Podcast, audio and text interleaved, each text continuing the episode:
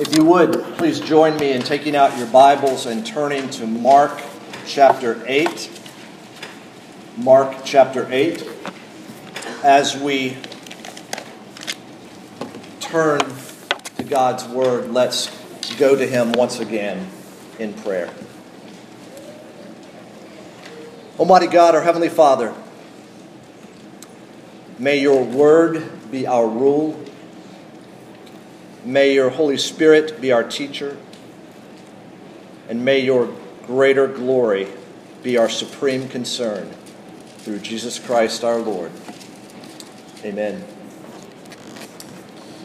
We've reached week number 31 in our series, Jesus According to the Bible, an exposition of the Gospel of Mark. And uh, after today, we're going to be taking a break for about a month uh, from Mark. Um, I'm not going to be here uh, next Sunday, uh, Jonathan Davis, the campus minister for Reformed University Fellowship um, at the University of Kentucky, will be with us, and I, he's going to be bringing a message from Psalm 1. So we're going to do a short series in August on uh, the summer Psalms, as it were.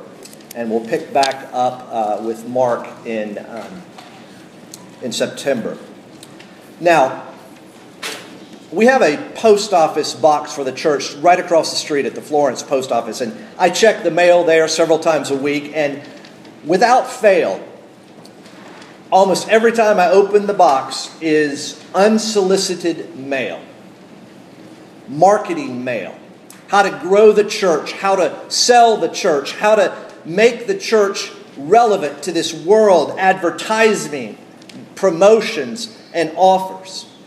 I mean, I'm pretty sure it says Grace and Peace Presbyterian Church, not Grace and Peace Company or Grace and Peace Corporation or Grace and Peace Business, but you would never know that by the mail we get. Now, here's a question Should the church be different than a business? Is the church different than a business? Well, some of those advertisements that I get are the, are, are telling us to buy books along these lines. Your best life now, become a better you. It's your time. Wow. It sounds like the world. So here's another question Should the church be different than the world? Yes. Here's another question Is the church different from the world? Those questions are going to be addressed today in our text. Where are we in Mark? We're in the pivotal chapter, and I say that literally. It's the pivot point. Up till now, we've been seeing Jesus talk about who he is. And from here on out, as we discovered the week before last, he is, is talking about what he came to do. And in fact, those are the first two questions of our shorter, excuse me, shortest catechism of Mark. Who is Jesus? What did Jesus come to do? And how should someone respond to the person and work of Jesus? The first half of Mark is Who is Jesus? And the answer we found from the lips of Peter in chapter 8, verse 29 was You are the Christ. It's the turning point of Mark. And the second half is answering the question What did Jesus come to do? He came to suffer, be rejected, be killed, and rise again, as we saw last week. Last week, following his confession, Peter rebuked Jesus with the best of intentions. But then we saw Jesus rebuke Peter, issuing a shocking command Get behind me, Satan. Well, this week, Jesus adds yet another shock. He begins to explain the implications of his identity for those who would follow him. Because you see, a wrong view of the Messiah that Peter and the others had leads to a wrong view of what it means to follow that Messiah, to a, a wrong view of, in other words, discipleship. Now, going back to sales and marketing and business ask yourself this how does Jesus sell and market himself, his mission? Now, I want you to think about this as we will see. Jesus is utterly and completely upfront and honest about his and the, his disciples' mission. Un, unlike an unethical salesman or a military recruiter, there's no bait and switch. They don't get you in the door with one thing and then lo and behold provide another thing. And unlike the mutual funds that many investment advisors sell, Jesus only sells front loaded mutual funds. What's it going to take? What's it going to take? We're going to see that. Uh, Winston Churchill, the Prime Minister of Great Britain during the Second World War, when was asked what it was going to take, he said these memorable words I have nothing to offer but blood, sweat, tears, and sweat. And we will see Jesus actually going further, offering himself, his blood, his life. Last week, it was the necessity of the cross for Jesus. This week, it's the necessity of the cross for us. Join with me now as I read verses 34, chapter 8, verse 34 through 9, 1. But actually, let me stop, start at verse 31 as a review. And he, that is Jesus, began to teach them that the Son of Man must suffer many things and be rejected by the elders and the chief priests and the scribes and be killed, and after three days rise again. And he said this plainly.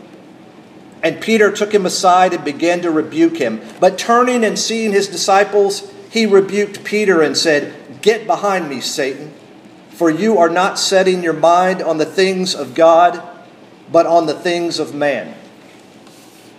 And he called to him the crowd with his disciples and said to them, If anyone would come after me, let him deny himself and take up his cross and follow me. For whoever would save his life will lose it, but whoever loses his life for my sake and the gospel's will save it. For what does it profit a man to gain the whole world and forfeit his life? For what can a man give in return for his life? For whoever is ashamed of me and my words in this adulterous and sinful generation, of him will the Son of Man also be ashamed when he comes in the glory of his Father with the holy angels. And he said to them, Truly I say to you, there are some standing here who will not taste death until they see the kingdom of God after it has come with power.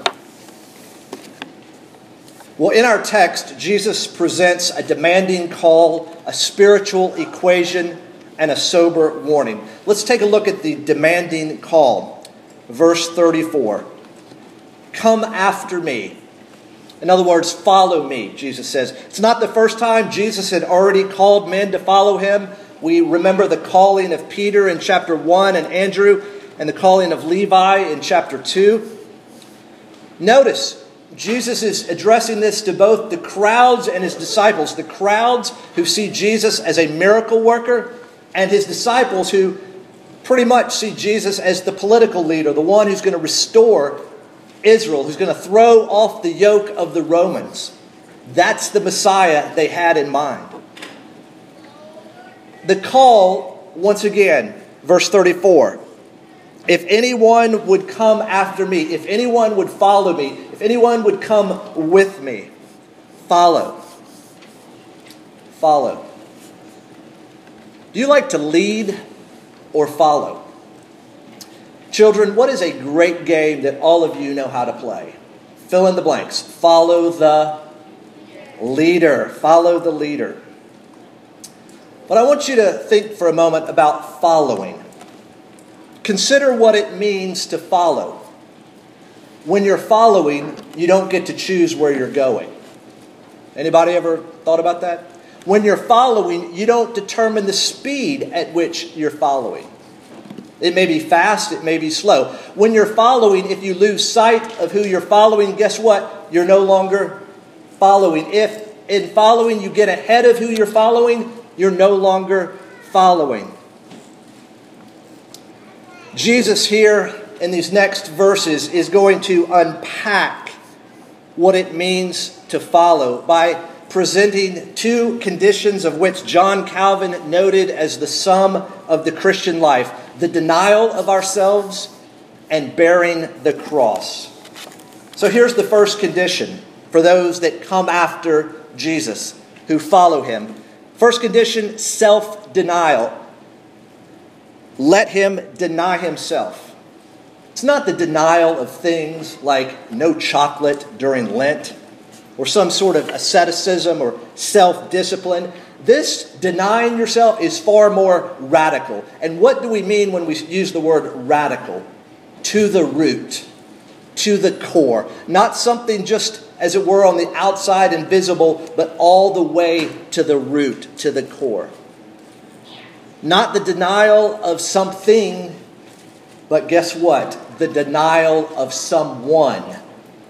Primarily you, yourself. But self denial is not self hatred. Self hatred is really just another form of self centeredness. You are absorbed in your own problems, and your attention and focus are dominated by your flaws and failures. Self denial, rather, is self forgetfulness. The center of gravity shifts. It's no longer you, it's another.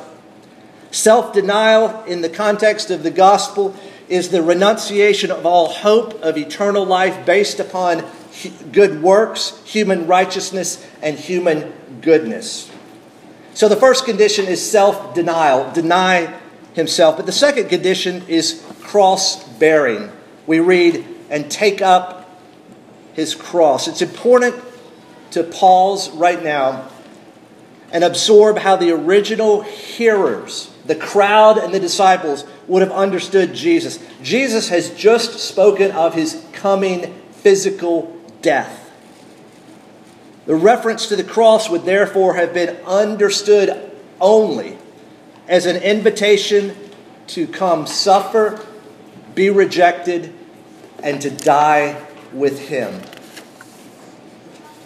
I think it's important to not rush too quickly to spiritual applications here, because indeed it is right to talk about the cross we must bear. To be sure, the trials and the temptations and the difficulties and the suffering. But at this point, the cross during the time of the Roman occupation would have meant only one thing not difficulty, not trials, not hardships, not being sinned against it would mean one thing death. Death for the most hardened criminals and revolutionaries committing treason. We're all used to this idea and image of the cross.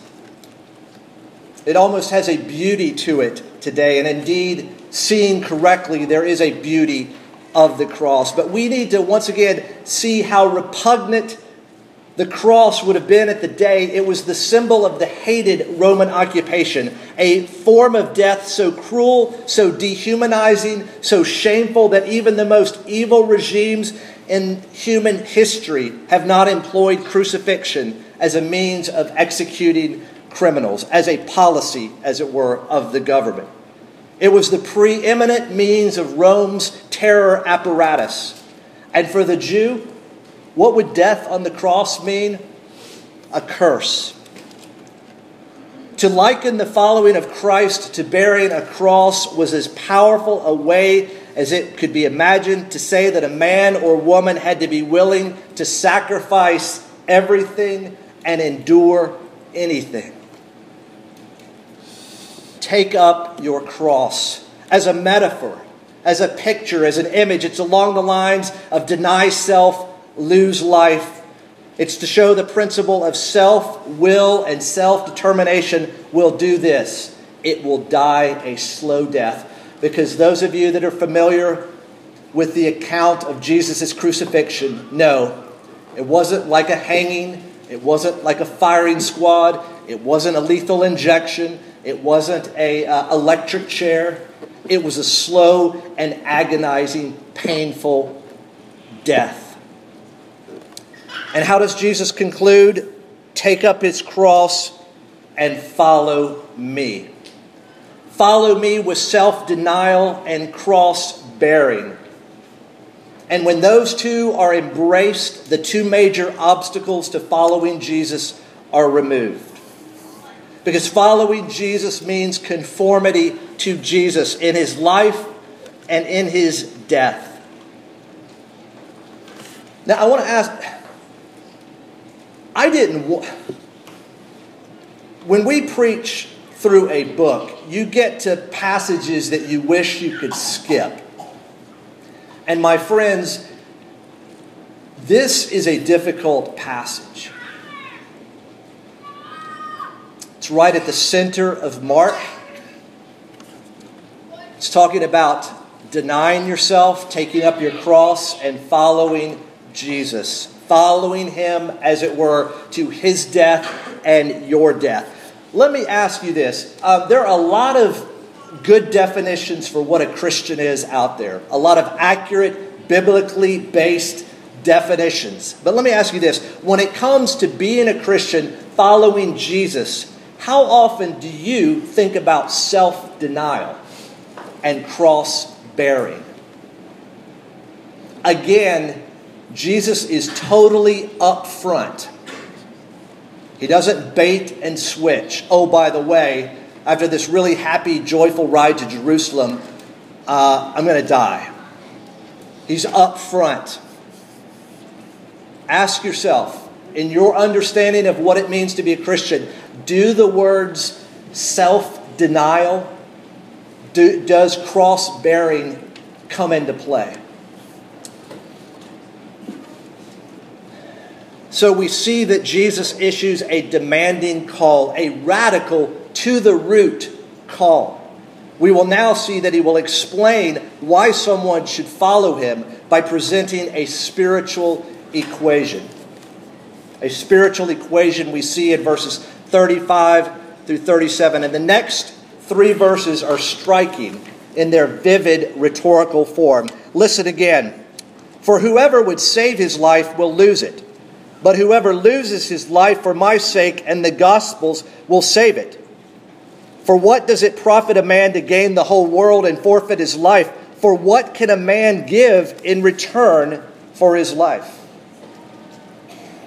In the first clause is negative, something Jesus wants to discourage. Save his life sounds good, doesn't it? But Jesus is saying, no, that's actually negative. Jesus wants to discourage people from, from saving their lives. But the positive second clause is something Jesus wants to encourage. But whoever loses his life, Jesus is encouraging the loss of life. Save his life. How would people understand to save your life? It would mean at this time to try to save yourself by doing good works or to try to become happy through living out of self interest. Thus, there is a religious way to save your life and an irreligious way to save your life. Either good works to get right with God on the one hand, or I don't care, I'm going to be my own Lord. On the one hand, I'm going to try to be my own Savior. On the other hand, I'm going to be try to be my own Lord. Saving life. But there's a second clause. Again, loses his life. What does that mean? To give up claims of self determination, to submit, to give up your claims of righteousness. In other words, to repent, to be willing to do anything, to relinquish, even to die. And this, of course, is parallel to denying self and taking up cross. Jesus is wanting to say, in other words, you will never find out who you are by saying save your life until you find out who I am, losing your life on my account. Notice it's a little, it, slips in there without much attention, but look at it again. But whoever loses his life for my sake and the gospel's will save it. The person of Jesus and the message of Jesus. My friends, you cannot separate oh, I like Jesus, but I really don't like everything he said. You cannot separate the two, and our world around us does a great job in trying to distinguish and separate the man from his message.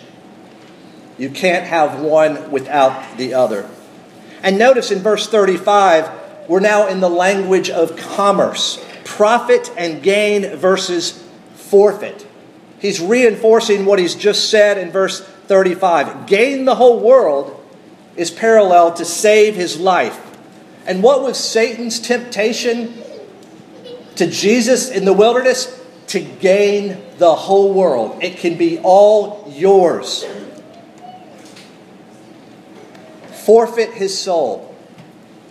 In this case, really parallel to our first understanding of losing your life. Imagine with me a scale. Children, are y'all familiar with a balance or a scale? Imagine with me the whole world on one side with all the trappings, the pleasures, the treasures, all piled up on one side, and then on the other side, your life, your soul. That's the image that's being fostered in this great exchange, this profit loss picture. And there's a rhetorical question here. For what does it profit a man to gain the whole world and forfeit his life? What profit? For those of you that are good at profit and loss statements, what profit? It's not said, it's a rhetorical question. No profit. It doesn't profit. But there's followed by another question, verse 37. For what can a man give in return for his life?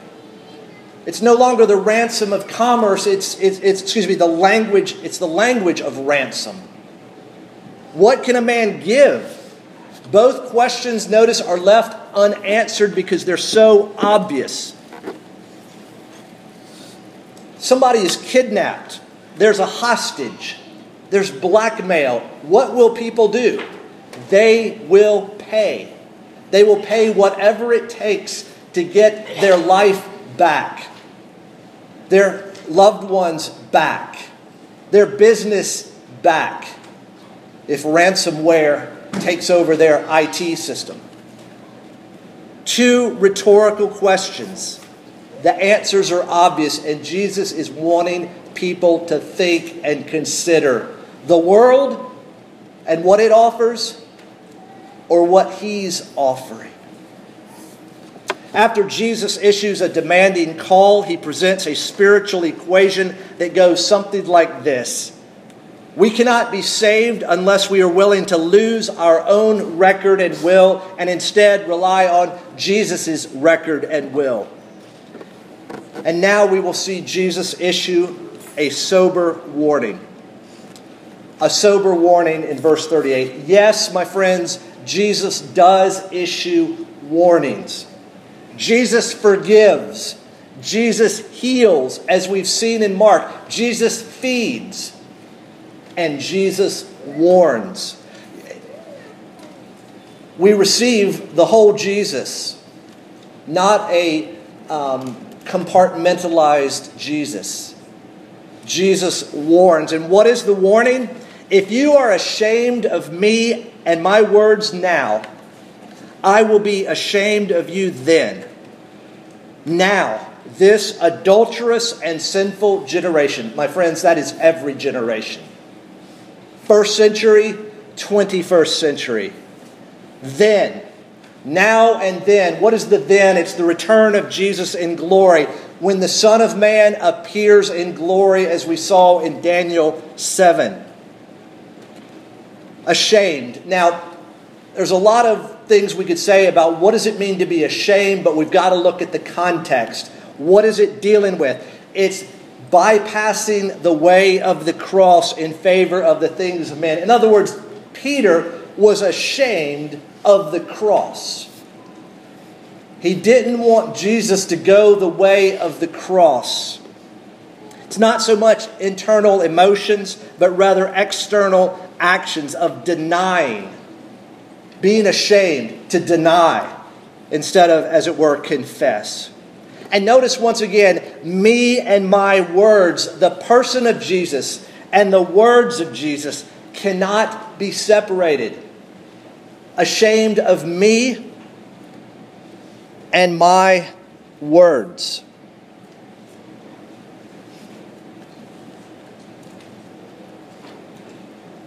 Jesus claims divine authority here in final judgment. He's not only honest, but Jesus, as you notice in making these statements, is utterly confident. No doubt about it, no hesitation. And notice he's speaking plainly. Even though we don't need Mark's editorial comment to say plainly speaking, Jesus is still plainly speaking. But something else is here by implication, and it's an amazing promise. It's a glorious promise. It's unspoken. And what is that promise? Therefore, whoever is not ashamed of me now, I will not be ashamed of then. It's there by implication. And after speaking of pro- and speaking of promises, here we find another great promise, and it's in that mysterious and hard to understand verse 1 of chapter 9. And he said to them, Truly I say to you, there are some standing here who will not taste death until they see the kingdom of God after it has come with power. There are various interpretations of this verse. And so, therefore, we have to be modest in our interpretation. There are several layers of fulfillment. The resurrection, Jesus comes in glory. The ascension, he ascends in glory. At Pentecost, the coming of the Holy Spirit, it's a glorious moment. At the second coming of Jesus, the final advent, it will be a glorious moment. The disciples have to be confused and uncertain. They are reeling from a double shock Jesus' death and who else's death? Their death. But step back away with me for a moment from this puzzle and see the pastoral comfort that Jesus, as the Good Shepherd, provides. The promise of verse 1 will be followed by the experience of verses 2 through 8, the transfiguration, where for a moment, one shining moment, Jesus will display and declare his glory. Jesus issues a demanding call. He lays out a spiritual equation and he gives a sober warning we see in our text. Well, let's go back to this. Who is Mark's original audience? Who would be reading this for the first time? Who is Mark writing for? Christians, most likely in Rome facing the prospect of suffering for following Jesus. And so here's the question Mark is asking them Are you dying to yourself and living for Jesus? In other words, are you dying to live? They needed that kind of teaching, that kind of comfort, that kind of truth. And who else is Mark writing to? Us right here, right now. Unless you've been living on an isolated island by yourself, if you're living here in America in particular, there is more and more pressure out there to be ashamed of Jesus and the gospel. There is more and more pressure and more and more temptations to conform to the world and to compromise the truth. My friends, whether you are in Rome in the first century or in northern Kentucky, greater Cincinnati in the 21st century, there is pressure to be ashamed of Jesus. Because these words of Jesus are not easy. They are not meant to be. They are difficult. They are demanding. They are shocking. But you know what? They demand a response. Chapter 8 Who is Jesus? Who is Jesus? He is the Christ. But there's also the question who am I? Paul would write to the church later in Galatia these words I have been crucified with Christ. It is no longer I who live, but Christ who lives in me. Now, it's important to remember that self denial and cross bearing are not works we perform in order to become Christians. Otherwise, salvation is by works and not by grace. No, these are not works done in order to earn salvation, but rather works that are done that display salvation. If you haven't figured it out right by now, Jesus is not so much concerned about how to have your best life now, here in this world, with all that the world has to offer. Rather, he is concerned about how to have your best life for all eternity in a right and restored relationship with your Creator. And my friends, gathering on the Lord's Day, week after week after week, month after month, year after year, decade after decade, is a means of grace for God's people to be reminded of what is true and what is false and what will go on for eternity and what will not. My friends, we have got to see the need to be with one another in the company of one another with God's word and spirit present to continue the great work of changing us more and more into the image of Jesus. Well, let's wrap up with a final question. Are you dying to live? Are you dying to yourself, yet living for Jesus? Are you giving what you can't keep anyway to gain something that you know you'll never lose? Are you trading in the temporary for the eternal? Some of you may know the name Jim Elliot, who in 1949 wrote in his journal these words He is no fool who gives up what he cannot keep to gain that which he cannot lose. Seven years later, on a river bank in Ecuador, he, along with three other missionaries, were killed, speared to death, as they were witnessing and, being, and not being ashamed of Jesus and the gospel. Finally, two words of encouragement in the midst of this demand and this sober word of Jesus. First, remember, always remember, Jesus practices what he preaches. Jesus called his disciples, and he is leading from the front. The Christian life is follow the leader, but it's not a game. It's the way of life for a Christian. We follow our leader. And for what he calls his followers to do, Jesus himself has done. A Christian is expected to deny himself no matter what the sacrifice, but it takes enormous strength to follow Jesus. Jesus is, in particular, his way of weakness. So, where do we get the strength to be as weak as Jesus is weak. That strength comes from knowing that Jesus walked in this way before us and knowing that the weight we bear is nothing like the weight he bore for us. All our sin on him was laid.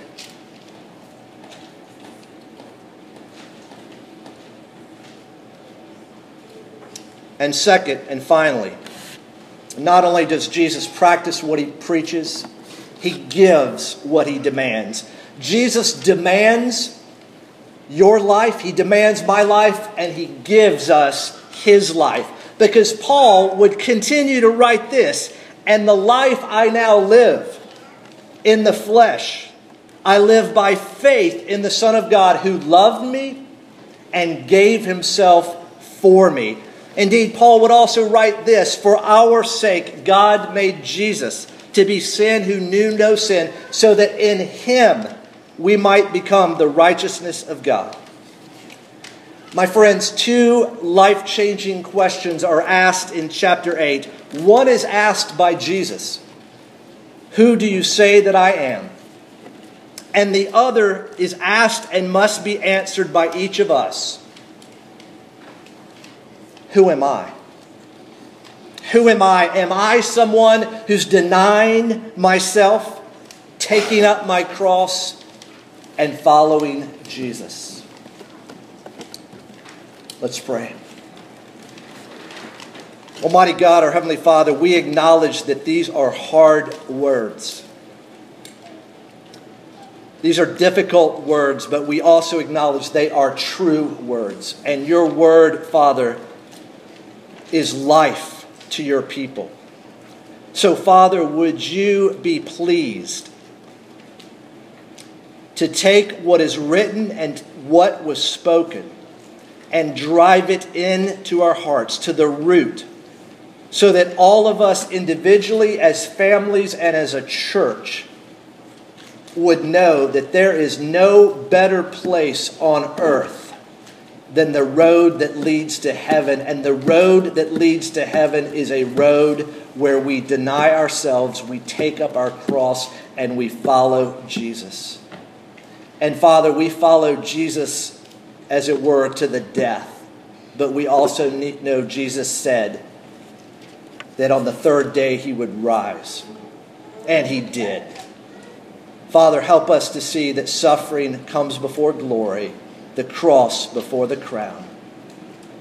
Help us to run the race with perseverance, with joy, fixing our eyes upon the one we are following. For we pray in Jesus' name. Amen.